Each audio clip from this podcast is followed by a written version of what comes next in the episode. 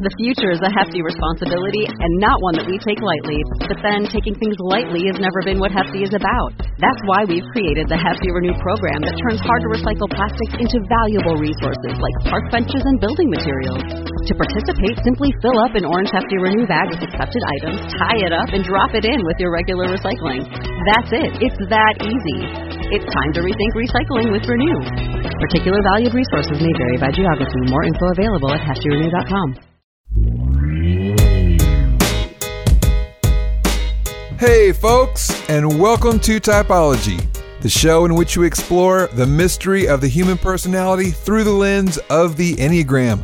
I'm Anthony Skinner, producer of the show, and we want to congratulate Ian on the success of his book, The Road Back to You An Enneagram Journey to Self Discovery, having sold over 200,000 copies now.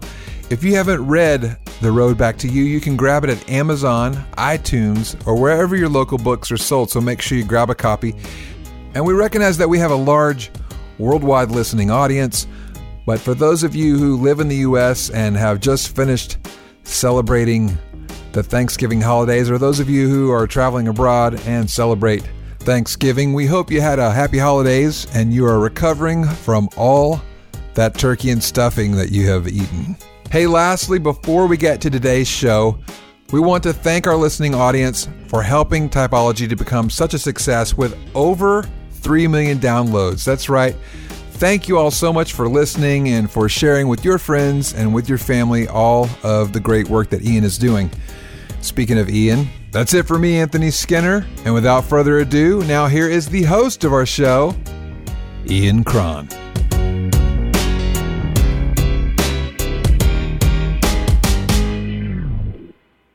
So our guest today is uh, Jonathan Merritt, uh, and for those of you who don't know him, he's a contributing writer for the Atlantic and a contributing editor for the Week. He's one of America's most prolific and trusted faith and culture writers. He's published more than three thousand articles. Three thousand articles, Jonathan. That's that is the count. Somebody did that somewhere. Man, you got you, you, you got to get out a little more. Um, he's published more than three thousand articles in outlets such as the New York Times, USA Today, National Journal, Christianity Today, Washington Post, and CNN.com. Author of numerous critically acclaimed books, including his latest Jesus is no, that's not your latest. Your your, your latest book the uh, latest book is is learning to speak God from scratch. Oh, what a great title! But your last uh-huh. one was Jesus is better than you imagined. Yes, that's correct. Wow. Yeah. Wow, great great titles, man. Well, well welcome to Typology. We're we're we're really glad you're here. Oh, it's it is my pleasure. I've been looking forward to this. Great. So, um, before the show, you and I were talking, and I, as I uh, often do, I, I ask a guest, so tell me, you know, what you'd like to talk about, if anything, uh, on the show. Is there a hot topic that you'd like to jump into? You're an Enneagram 3, the mm-hmm. achiever or the, or the performer, someone whose underlying motivation is a need to succeed and to uh, appear successful and to avoid failure at all costs. Now, what did you tell me when we were talking about about topics early on? I want folks to hear about it. Well, I said, you know, that uh, I I don't really talk a lot about me. Uh, I talk about my work. So I write an article. Somebody wants to do uh, a radio show. They want me to come on. I'm happy to talk about a, a, a subject, a thing outside of myself. Mm. But if the if the subject is myself, uh, typically uh, I'll I will just respectfully decline the interview. It's I don't I don't like to sort of uh, be the the subject of conversation.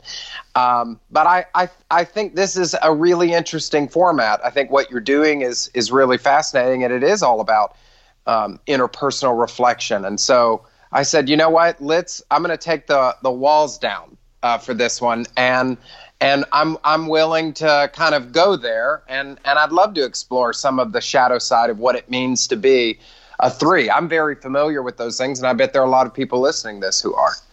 Well, that's great because uh, as I mentioned to you, and as I think uh, some of our uh, our audience knows, that the the the as a therapist, the the person who's had the most influence on me is Carl Jung. So we've got plenty to talk about in terms of uh-huh. of uh, of the shadow. For folks who don't know what the shadow is, um, actually, Jung would have just said it's everything inside your unconscious.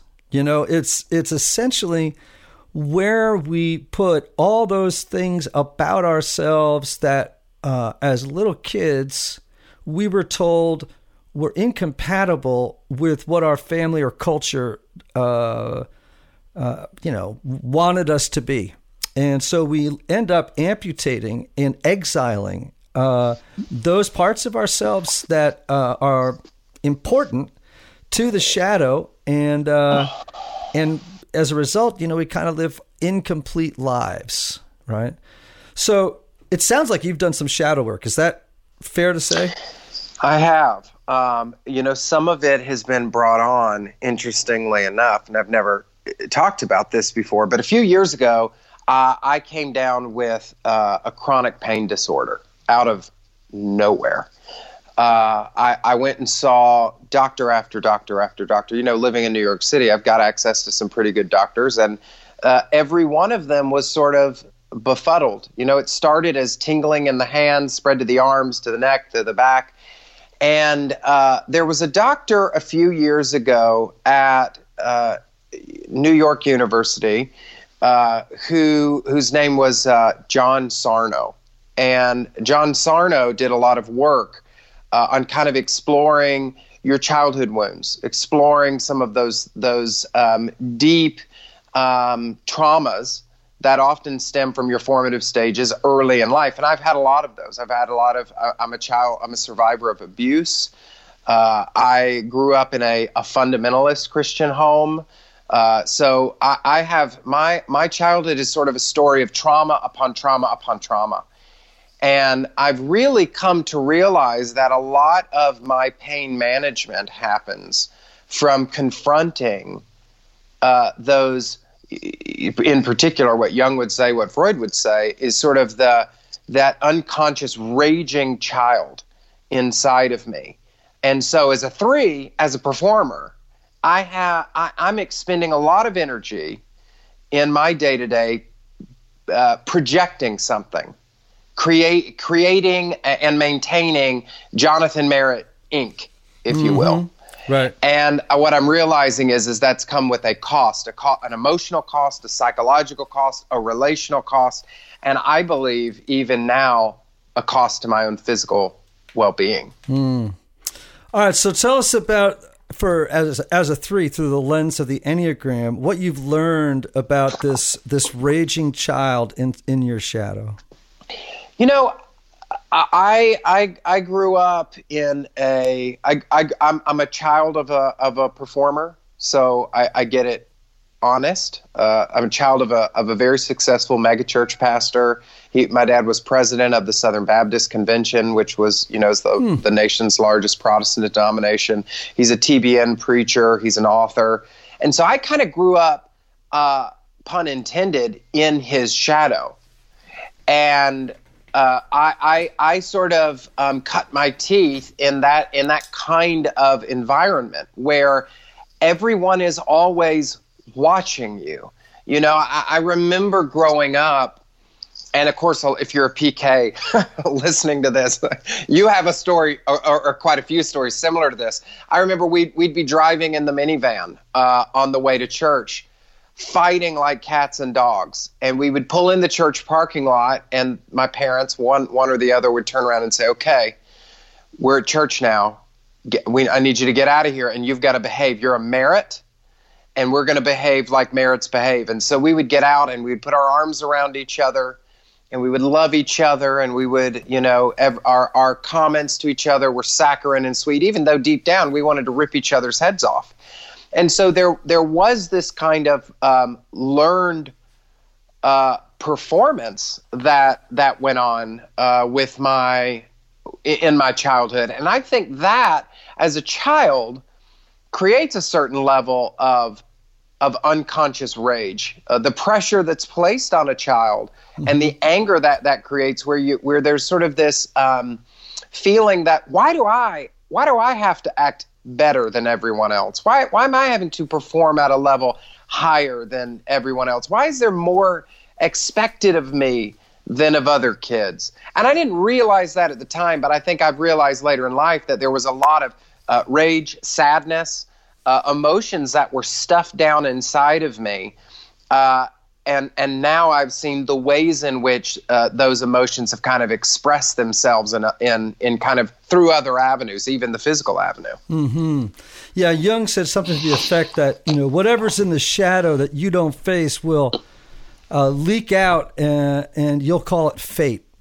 You, you know, mm-hmm. or or an event uh, mm-hmm. of some kind. Uh, you'll you won't be able to trace it back to its to the headwaters of it. You know, mm-hmm. so you know um, it sounds like you're a pretty, you know, self aware three because you're talking about a lot of feelings here, you know, and threes are not naturally self reflective. You know, they, they, they mm. don't tend to be internally focused so much as externally focused. They, they're more concerned when they're not very healthy with appearance versus substance, right? Mm-hmm.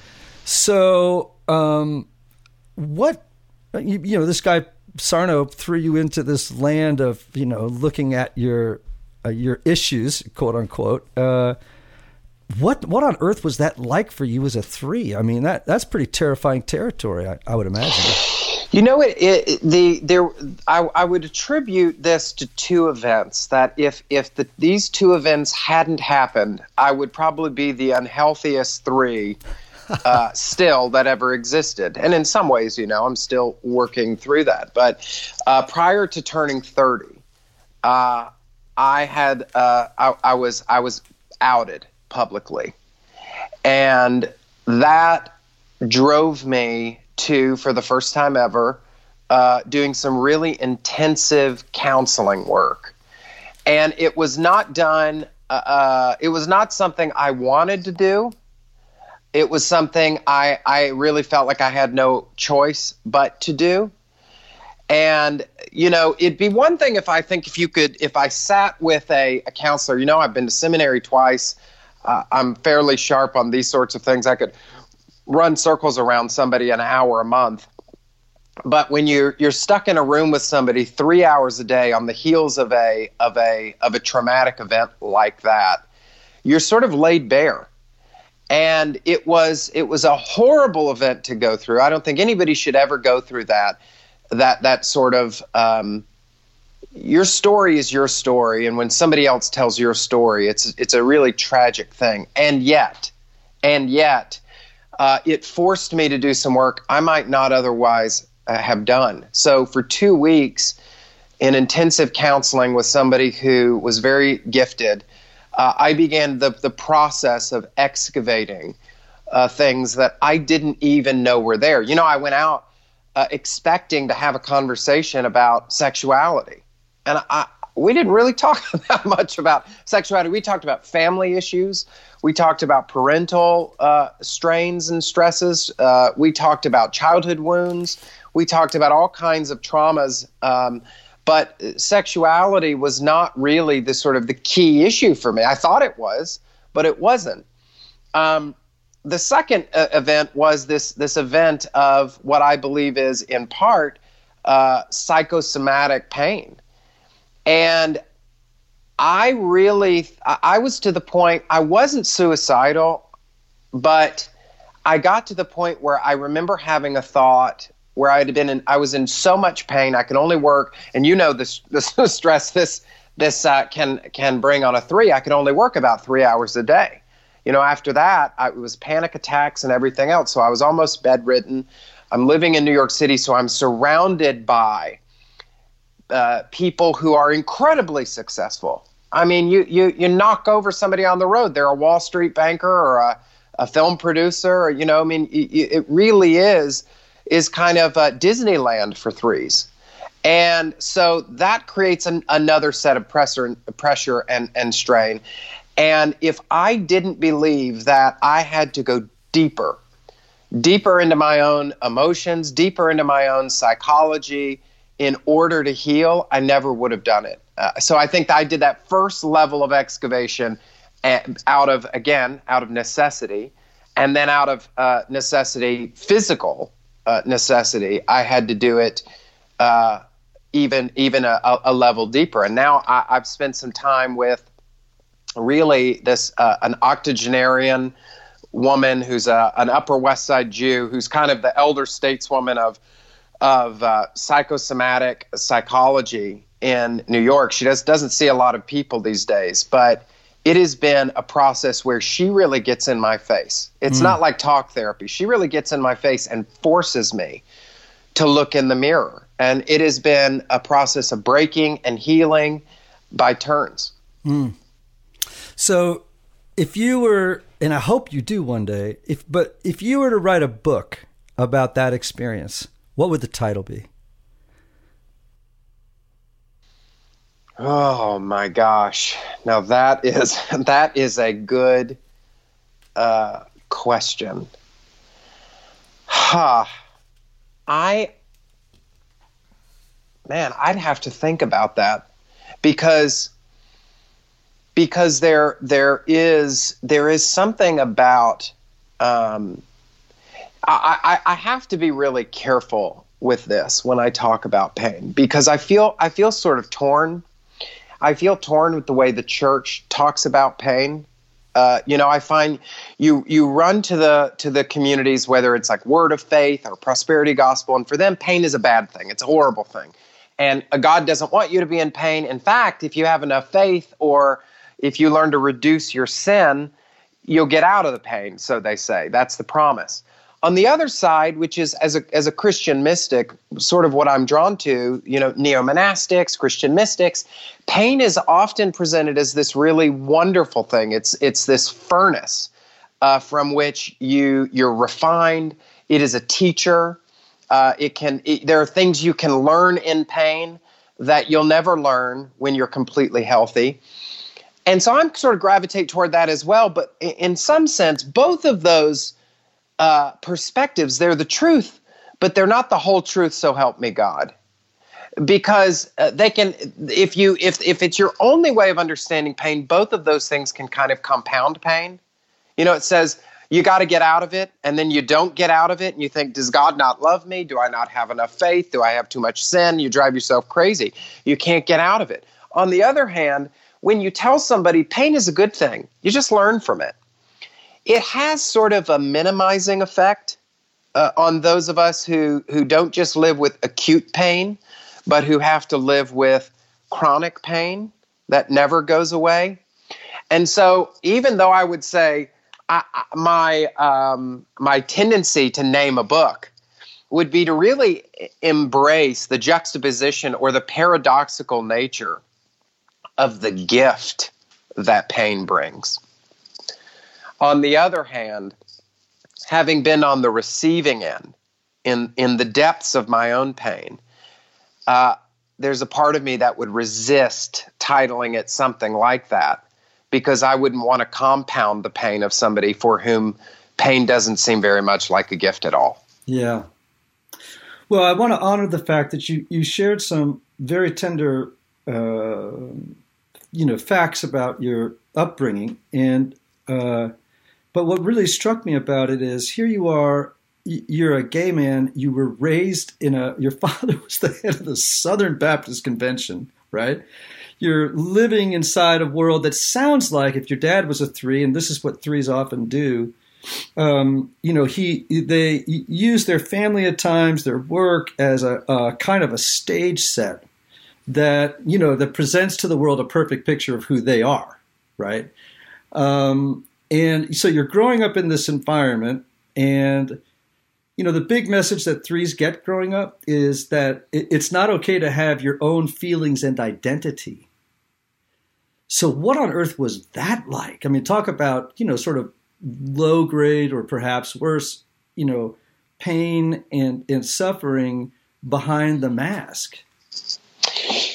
You know, the that that question of identity is just is key. I, I think it's it so relates to my own um, childhood formation because uh, the the church industrial complex, the evangelical industrial complex, it it will force there that that that you you know, it's almost like uh, the presidency. Mm-hmm.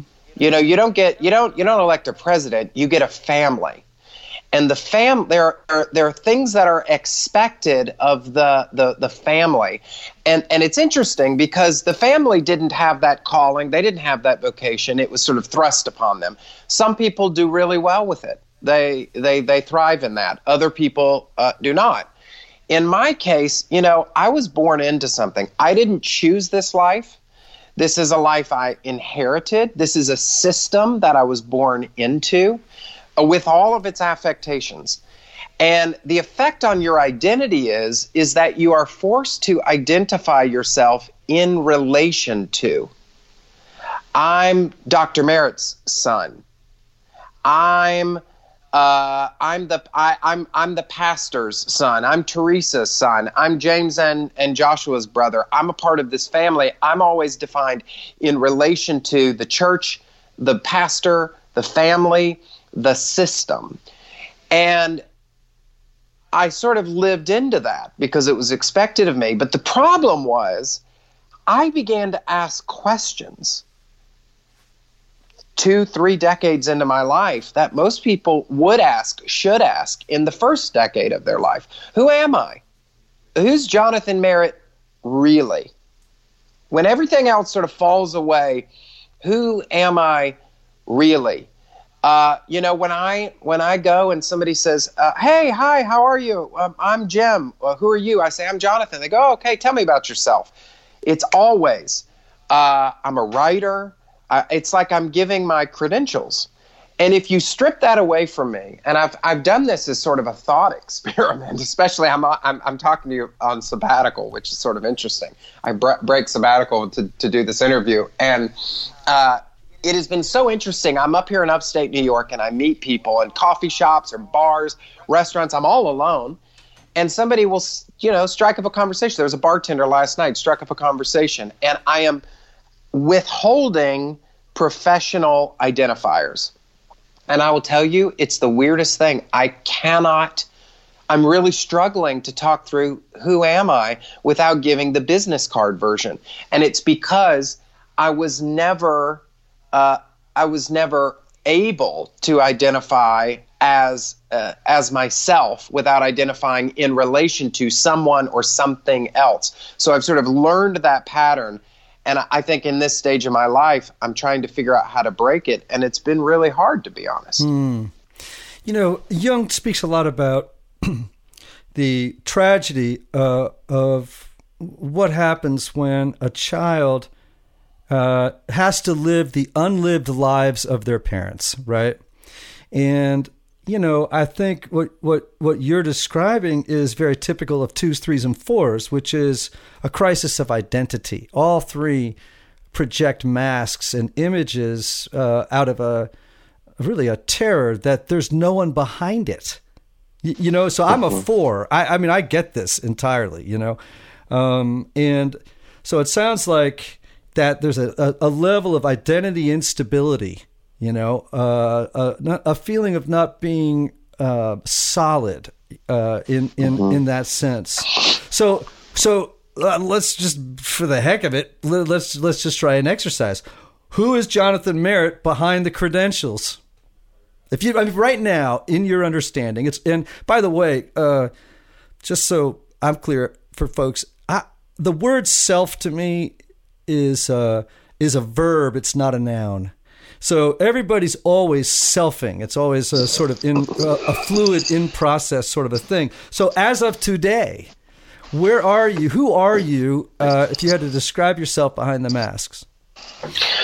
Well, uh, you know, it's funny because, and this is to, to tear a page out of uh, playbook, but I say this with all sincerity. Uh, you know, Nouwen would say, You're God's beloved but really to embrace my identity as a person of faith. That really is who who I am. Uh, I, I find like at the very very base I, I feel like my thoughts my conversations my interests everything goes back to faith and it's a weird thing for me to say that you know you'd think oh yeah jonathan that's that's a that's you that's a t-ball answer but a T-ball, come, a T-ball yeah, answer. you come from a you come from a, a community like I did, and faith should be the last thing. I, I, should have animosity. I should, but I don't. Uh, I find I'm a person of faith. I'm a really good friend. You know, I, I, I would never have thought of myself uh, that way growing up. Um, I, I, I find I am, most of my friends would say um, that I am one of the most thoughtful friends they have and i've never thought of myself as thoughtful. It feels almost a little bit you know self-aggrandizing to say that but i i always even if i'm busy if i if i sense that a friend is struggling I, will ask the question. I go there. Um, that's a recent development i'd say i'd say in my 20s i was not a good friend uh, i saw other people as um, assets uh, tools. You mean, in, in other words, to, to advance your career or adva- uh, to enhance your yeah, image? Advance, yes, my image, my social standing. The cooler you were, the more wealthy you were, the more successful you were. Uh, I could sort of navigate that. Uh, you know, I, I went on, I, I, when I graduated from seminary, I went on to become kind of a teaching pastor underneath my dad at his church for four years. And it was like I could walk into the room and identify who the power players were. And I found a way. Uh, you know, I'm a three-two wing. Uh, I've, I, I, I found a way to sort of endear myself to the people who could uh, give me security in the community and I didn't I, I didn't realize that's what I was doing actually uh, mm. until until later on, much later on. But now I've kind of realized, oh, you were you were not engaging in relationship as much as you were playing relational games. There, there, everybody was sort of a piece on the the chessboard, and you know, in, in, a very weird, ironic way, many of those many of those people that I treated as pawns have com- have have become some of my greatest friends, but it has required it, required of me a renegotiation, really of seeing relationship as an end and not a means. Uh, I used to treat relationship as a means, but I'd say one of the primary ways I identify, I, I, I feel like I'm a person of faith. I feel like I'm a thoughtful person. I really, I really like to talk. You know, there's a famous quote from one of the past first ladies of the United States about uh, to be a deep person, you you don't just talk about people and you don't just talk about events. You talk about ideas. And I really strive to be that kind of person. I don't just want to say, "What did you do today? What did I do today?" Uh, who are you mad at? Who are you happy with? I want to talk about ideas. And so I, I really try to be a thoughtful person. So I'd say, who is Jonathan? Really? I'm a person of deep faith I try to be a thoughtful person and I try to be a really great friend. And those are three things that I think, and maybe that's a bad answer. You know, it, I don't even know what a good answer is. That's kind of where I am in this journey. I don't even know what a good answer is. But as I've been working this out in conversations with real people who, quite frankly, they don't, they don't, they don't care who I am or what I've done. Those are the three answers that kind of float to the top. So, you know, going back to this idea of identity and to what you said at the beginning of that answer, which is, you know, sort of, mm, sort of mentioning Henri Nouwen's uh, you know, from his wonderful book Life of the Beloved, you know, and having one's identity uh, rooted in, in that belief. Now, as you know, Henry was a pretty troubled guy. You know, I mean, he was not a happy person, and uh, uh, and like like I think Brennan Manning, who I, you probably knew, I knew. Uh, you know, whenever you listen to him speak or write, you always got the feeling he was trying to convince you of something he did not believe to be true of himself. You know what I mean? Kind of desperate, and so, and that's what made the writing so urgent you know when you when you read it so i guess my question to you and this is actually for me you're a uh, a three you and I, as a four, twos, threes, and fours, all wrestle with shame. Do you really believe be, uh, beyond the intellectual that you are the beloved? Like you really honestly believe that in your bones and blood? The the the answer to that, the honest answer to that, depends on when you ask it. Um, do I right now? I think I do right now. Will I tomorrow? I, I have no idea. I, I I think it is. You know, I, I had this um, friend of mine. I, when I moved to New York, it was an. Uh, I moved to New York from Atlanta, and it was an a shattering experience. Uh, you know, now and he says the three primary lies we tell ourselves: I am what I do. I am what I have. I am what other people say about me. Mm-hmm. My life has been lived. At, if you if you see the sort of a Venn diagram, my life has been lived at the overlap of those three lies. Uh, I have I I have I traffic in those three lies. I have my entire life. And when I moved to New York, what I realized is one, uh, I couldn't be what I do because everybody there is more successful than me nobody really cares if you're like, oh, you're like a C minus Christian celebrity. Who cares? You know, I mean, New York's the one place where my career never gets a follow up question. What do you do? I'm a writer. What do you think about the Yankees? It's like nobody goes, oh, you know, anywhere else in like flyover states in the South, they say, oh my gosh, have you ever written anything I would have read? You become kind of interesting. But in New York, I mean, you know, you meet a writer, they go, "Oh, cool. Uh, I'm a columnist for the New Yorker. What do you do?" Yeah. so you know, I, I won the National Book Award. I, I was at a I was at a party, talking with a guy. He won the Pulitzer Prize in literature this year. Who am I standing next to that guy? So I couldn't I couldn't be the most accomplished person in the room anymore uh, I can't be what I have because I'm the only person. You know, I moved to New York. I don't get an income adjustment. I, I went, I dropped down like three notches socioeconomic status moving to New York.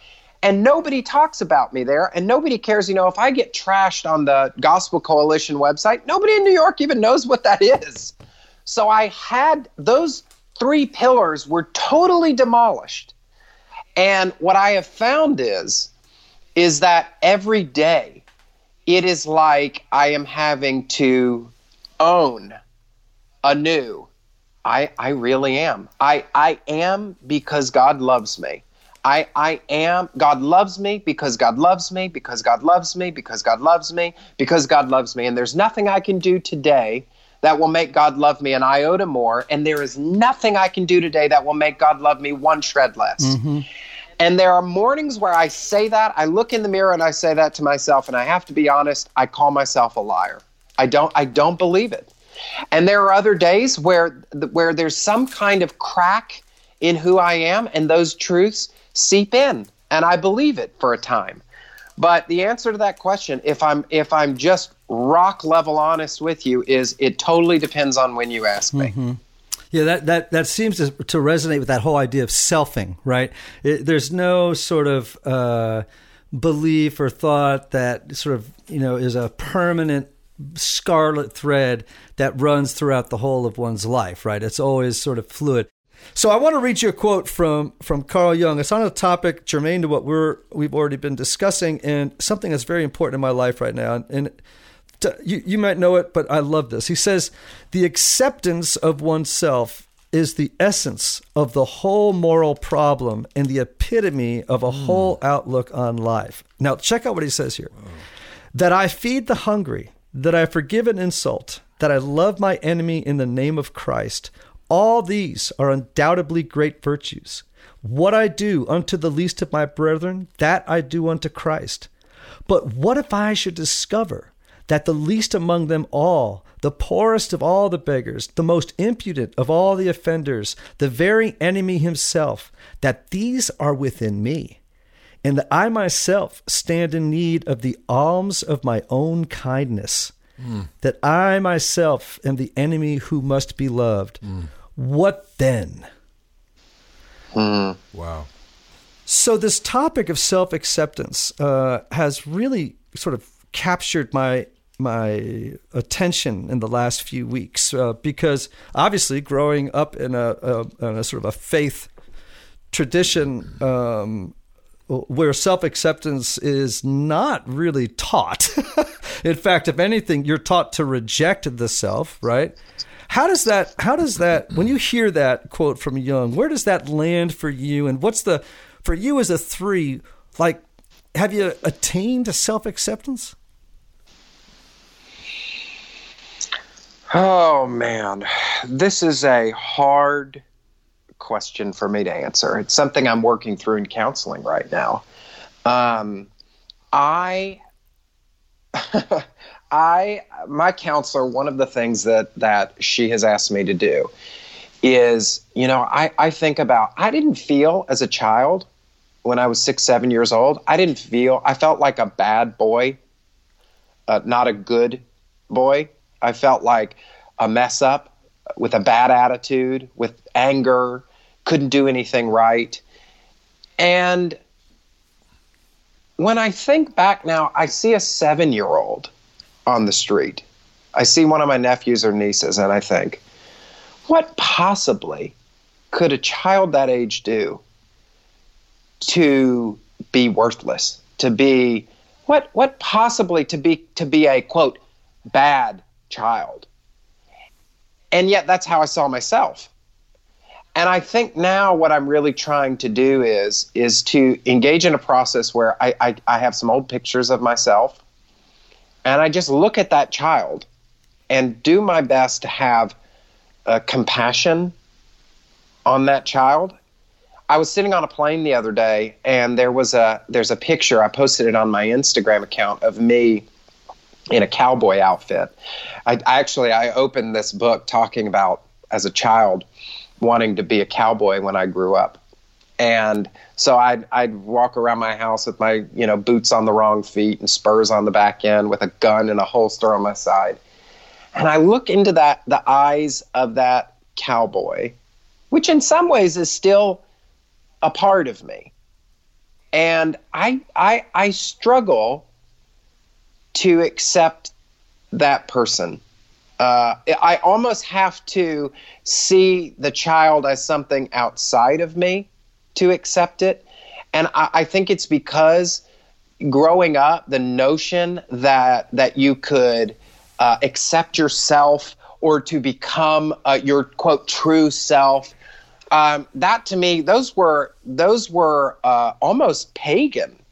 Uh, they were new age. They were they were off limits everything was to be about the glory of God and self actualization, self knowledge, self understanding.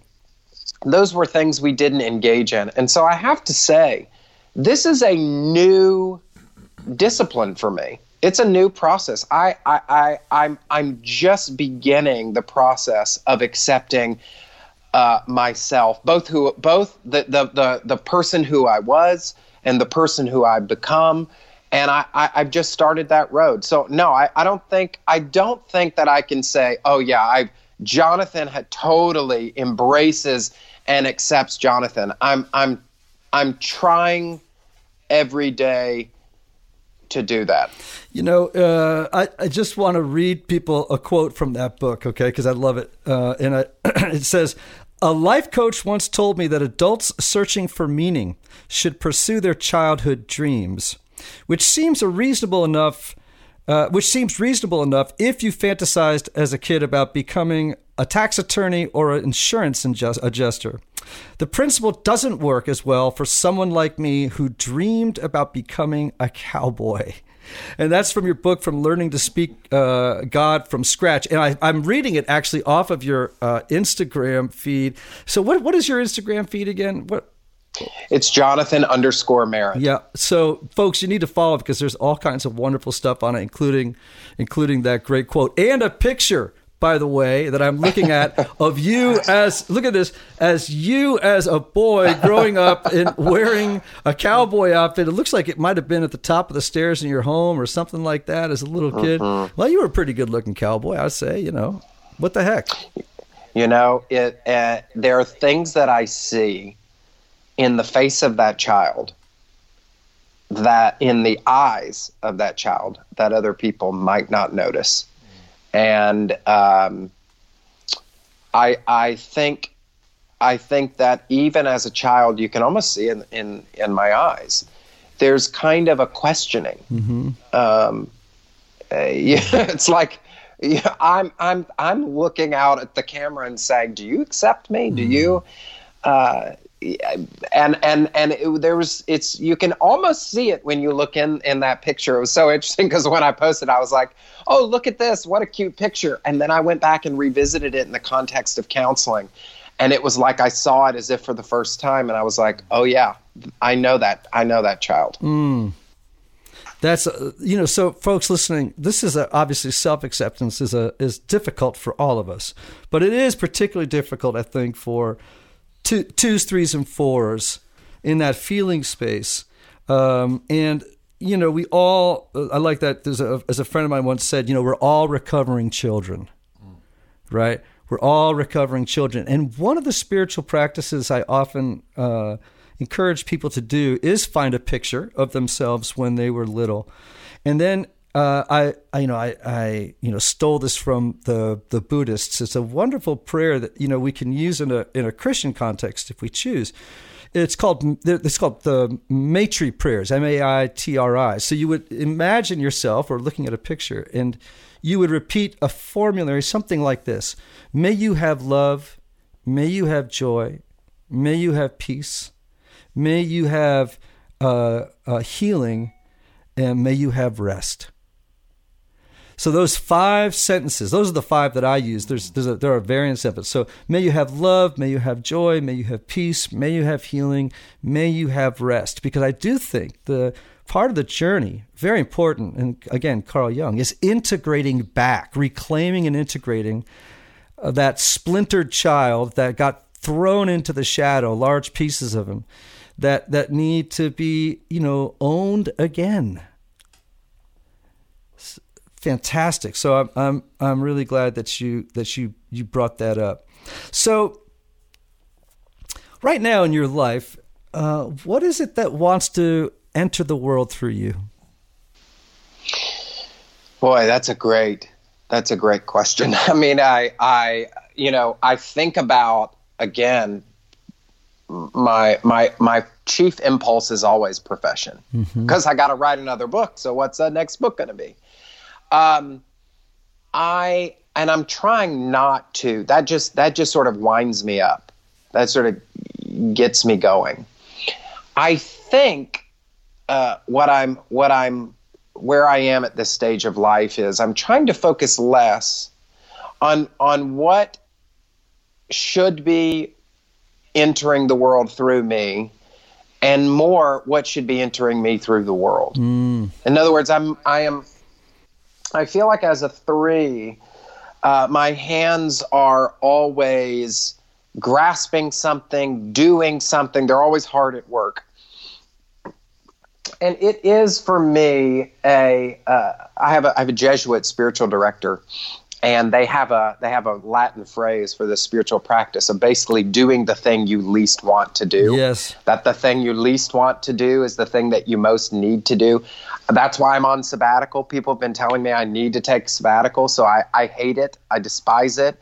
It was the hardest thing. It was scary. I cried the first night, uh, but I knew I needed to do it, and that that God often meets us on the path that we least want to walk so I I find that the le- the thing I want to do the least is to sit with hands that are open and to receive, mm. not to not to feel like not to not to have my my life marked by what I've given to the world today, but instead allow it to be shaped by what I have received from the world or through the world today? What is it that God is bringing into my life today? What is it that people, the people that I'm meeting, are bringing in uh, to my life today? And that is a hard uh, thing for me to do, in part because the metric doesn't work. It's like, wait, no, you, if, if all you've done today is receive, there's no value right? You, you haven't achieved, you haven't given, you haven't produced. And it, it's a really it's it's been a struggle for me to say no but think about this I, re, I had a great conversation today i received i received love from friends who checked in on me uh, i i had a conversation with my mom and it meant something and I received encouragement from her. I got I got permission today. My, I have a friend who's allowing me to to use her home.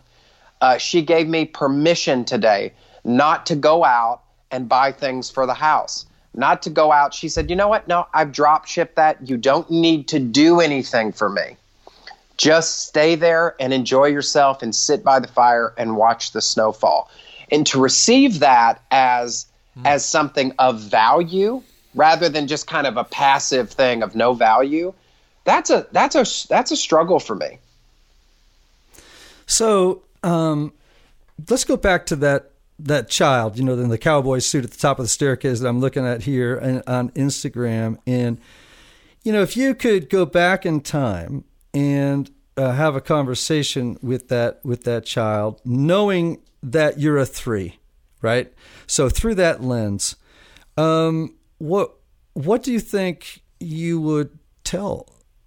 What would you like that child to know that he didn't? You know, um, there's a there's a, a, a couple of things. I'll give you the unhealthy impulse, and then I'll give you the more healthy okay, impulse. Great. The the first thing that you give that that comes to mind, and I've had people ask that that question to me. I had a counselor ask that of me, is uh, this this is a child that wanted to be seen. He wanted to be known he wanted to be accepted, he wanted to be celebrated, and he never really felt like he received any of those things. Mm. And here I am. If I had told that child, hey, guess what? One day your article is going to be on the cover of the New York Times Sunday Review. Hey, guess what? One day you're going to write not one book, but four books. One day you're going to do something in this world and you're going to earn those things. I I think it would have helped me to maybe relax a little bit. right. I wouldn't have believed it, but I think it would have helped me to relax mm-hmm. a little bit. Um, that'd be the more the unhealthy the unhealthy part. Uh, the healthy thing is underneath all of that was this message that that that I, I sort of constantly told myself, which is, I'm alone it's all on me. I I have to go. I have to do. And and the there there has always been the weight of the world on my shoulders. That that that achievement, that acceptance, that uh, to be seen, that to be celebrated is something I have to go out and I have to do something that is so remarkable that I will earn all of those things. And I wish I could tell that that child, you're you're not actually uh, alone. That at all those critical junctures in life, someone will come that will be there to catch you when you fall. Mm. That will be there to walk with you when you need someone to be walking that path with you. There will be somebody to offer the word, to offer the help, mm. and it's it's okay you are not alone. I think if somebody would have just told me that, um, it would have been, and I could have received it. That's the other thing. could I have received it?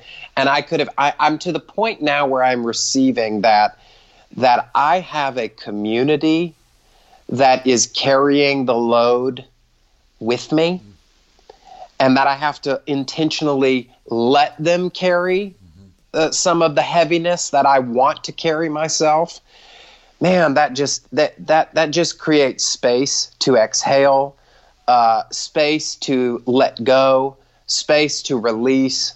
And I, I, I think that that if that child knew that he didn't have to do it all on his own, that would have just released a lot of pressure. Mm. So I, I, as you were saying that, I was thinking about the the Mister Rogers documentary, which I I just did, I'm sure you saw it, and I. I you know, I got to say, I mean, I, I, tell people all the time, you know, I cried through about 40% of the movie. Uh, and yeah, but, same, yeah, same. And he was talking about, I think, uh, you know, around the time of 9/11, but previously, but it was very poignant uh, around 9/11. He that his mom used to tell him that in times of trouble, always look for the helpers. Always look for the helpers. And man, what you just said, I think, is is you know always look for that community uh, that will c- help carry you.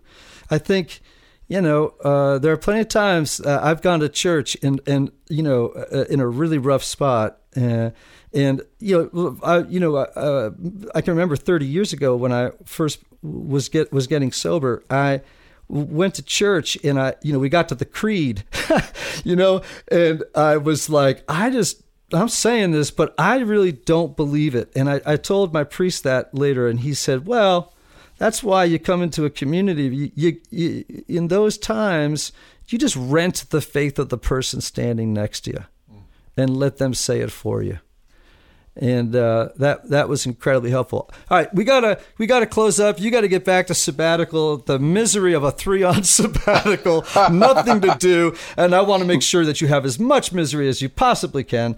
I want you to repeat those that now and quote again. Would you? Because I, I, I want threes to really hear it. Could you just give it again? You're talking about the lies that we tell yes, ourselves. the lies we tell ourselves. Yeah, the three the three primary lies we tell ourselves is I am what I do. I am what I have, and I am what other people say about me. Good. And the tr- the transformation there is getting to the place where you can truly look in the mirror and say, "I am God's beloved." Holy smokes. I mean that those three lies. I want every three. I'm going to do it because I think it's for all of us. But but I want every three to go and write those three down on a three by five card, staple it. No, nail gun it to your forehead. you know, and in every room in your house, because those that's about as good uh, a summary of the lies that threes really carry. Well, and and I'll tell you, I do. I take the kind of the negative version of it. I have to say to myself, I am not what I do. I am not what I have.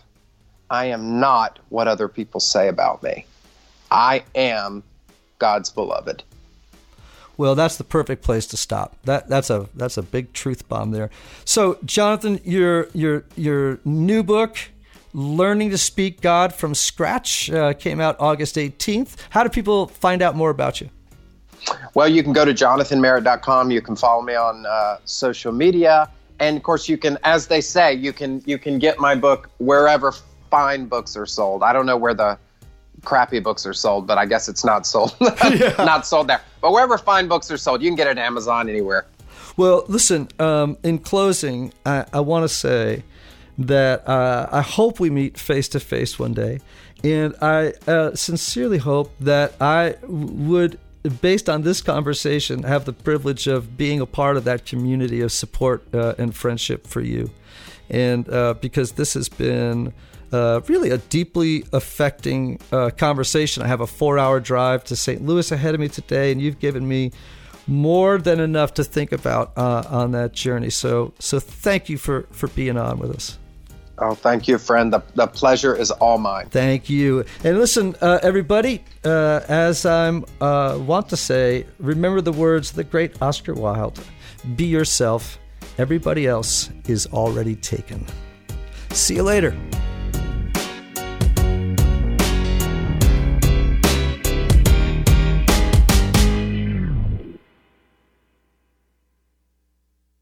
When you drive a vehicle so reliable it's backed by a 10 year, 100,000 mile limited warranty, you stop thinking about what you can't do and start doing what you never thought possible.